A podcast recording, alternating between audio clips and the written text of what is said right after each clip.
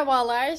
Bugün sizlerle beraber e, May the Data Will Be With You podcast'ın ikinci bölümünü ele alacağız. Bu bölümde sizlerle beraber datayı ayırırken kullandığımız yöntemler hakkında konuşacağım. Bu yöntemlerde e, holdout yöntemi, K cross validation yöntemi, tekrarlı holdout yöntemi, yani leave group out cross validation da deniyor. Leave one out cross validation'ı ve bootstrap göreceğiz. Şimdi hadi gelin başlayalım. Şimdi holdout'la gelirsek aslında holdout e, çok e, sık genel kullandığımız bir veriyi ayırma yöntemi. Holdout yönteminde veri rastgele eğitim kümesi ve test kümesi olarak ayrılıyor. Burada da yaygın kullanım 2'ye 3, 1'e 3 oranlarında 80'e 70, pardon 80'e 20, 70'e 30 oranlarında ayırmayı kullanıyoruz biz.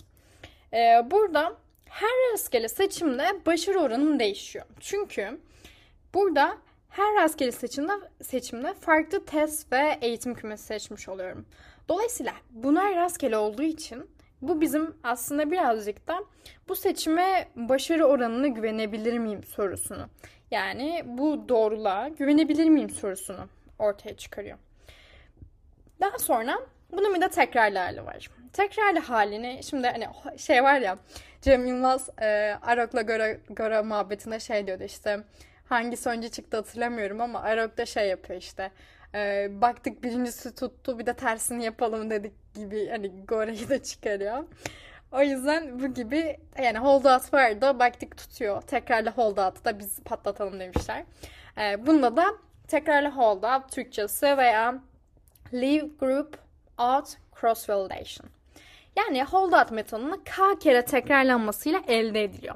Her rastgele seçim olduğundan aynı örnek üzerinden tekrar yapılmayabiliyor. Burada da sıkıntı bu. Her seçim rastgele oluyor ve her rastgele seçim olduğundan aynı örnek üzerinden tekrar bir, bir daha aynı doğruluğa erişemiyoruz. Yani aynı örnek üzerine çalışmayabiliyoruz. Seçtiğimiz rastgelelikten dolayı farklı şeyler ele almış olabiliyoruz. Dolayısıyla her örnek train ve testte kullanılmayabiliyor burada. Daha sonra leave one out cross validation'a gelelim. Yani şimdi burada algoritma şu şekilde çalışıyor. Şimdi benim en tane örneğim, en tane e, örnekten oluşan örneklem kümem olsun mesela.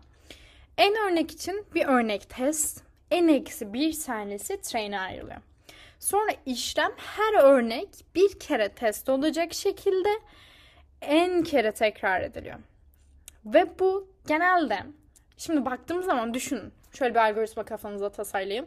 Şimdi en örnek için bir tane örnek, bir örnek test, diğerleri train.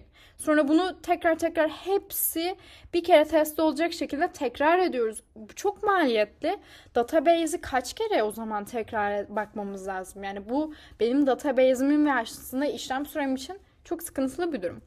Dolayısıyla bu aslında e, çok tercih edilmiyor. Örnek sayısı az olduğuna tercih ediliyor. Ve e, dolayısıyla bunları bitiriyoruz. Leave one out cross validation'ı. Car cross validation'a baktığımız zaman da çok veri olduğundan her örnek train ve testte bulunduğu için bunu aslında tercih ediyoruz. Şimdi bu 5 adımla oluşuyor. Birinci adım data K tane alt kümeye ayrılıyor. Bu K alt kümenin her biri de aynı boyutta olacak.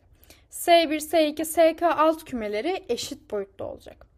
İkincisinde i iterasyonda SI alt kümesi test kümesi. Diğerleri train oluyor. Sonra üçüncü maddemiz. Birinci iterasyonda S1 test, S2'den SK'ye olanlar tra- train oluyor. Daha sonra dördüncü maddede.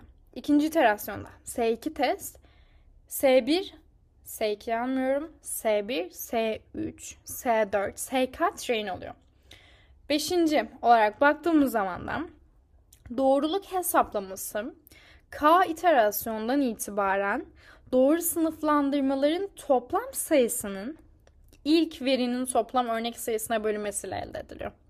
Her örnek mutlaka hem train'de hem testte kullanıldığı için bu holdout, tekrarlı holdout'a ve leave one out cross validation'a göre bize çok daha doğru bir e, sonuç veriyor. Dolayısıyla K cross validation'ı kullanmak güzel olabiliyor. Peki bootstrap'e geldiğimiz zaman Bootstrap örnekleme şekli.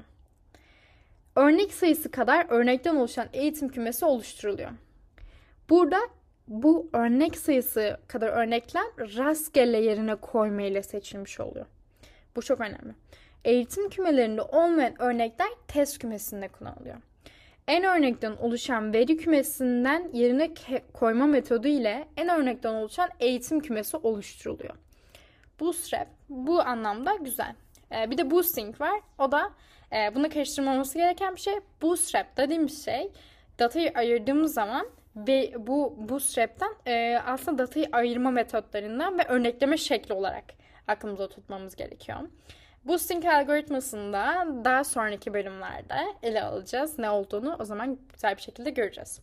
Evet arkadaşlar bugün benden bu kadar. Bu bölümü benimle eşlik ettiğiniz için ve bu yolda benimle beraber yürüdüğünüz için teşekkür ederim. Bir dahaki bölümde görüşmek üzere.